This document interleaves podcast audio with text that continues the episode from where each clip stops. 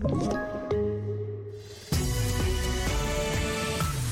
Här är TV4-nyheterna som börjar med att en björnjägare i trakterna kring Strömsund i norra Jämtland fick i fredags oönskad närkontakt med en björnhona. Jägaren säger till Östersundsposten att när han plötsligt hamnade nära björnen backade och avlossade han flera skott men det stoppade inte björnen som tryckte ner jägaren i diket och bet honom i foten, armen och ryggen. Angreppet upphörde dock kort därefter och björnen dog. Jägaren klarade sig efter omständigheterna bra. Och elen har varit ovanligt dyr i sommar. På vissa håll i landet har priserna legat på historiskt höga nivåer, det skriver TT. Höga energipriser i Europa, ogynnsamt väder för vindkraften och låga nivåer i vattenmagasinen är tre viktiga faktorer som brukar lyftas fram som förklaringar till sommarens prislyft på el. Och vi avslutar med att det har varit en ovanligt svår sommar för personalen på många av landets förlossnings och BB-avdelningar. Det visar TV4-nyheternas kartläggning.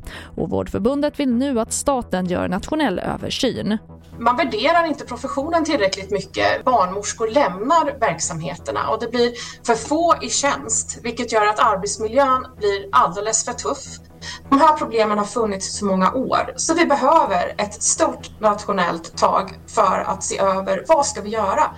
Och det sa Åsa Mörner på Vårdförbundet och som också är barnmorska som får avsluta TV4-nyheterna. Jag heter Charlotte Hemgren.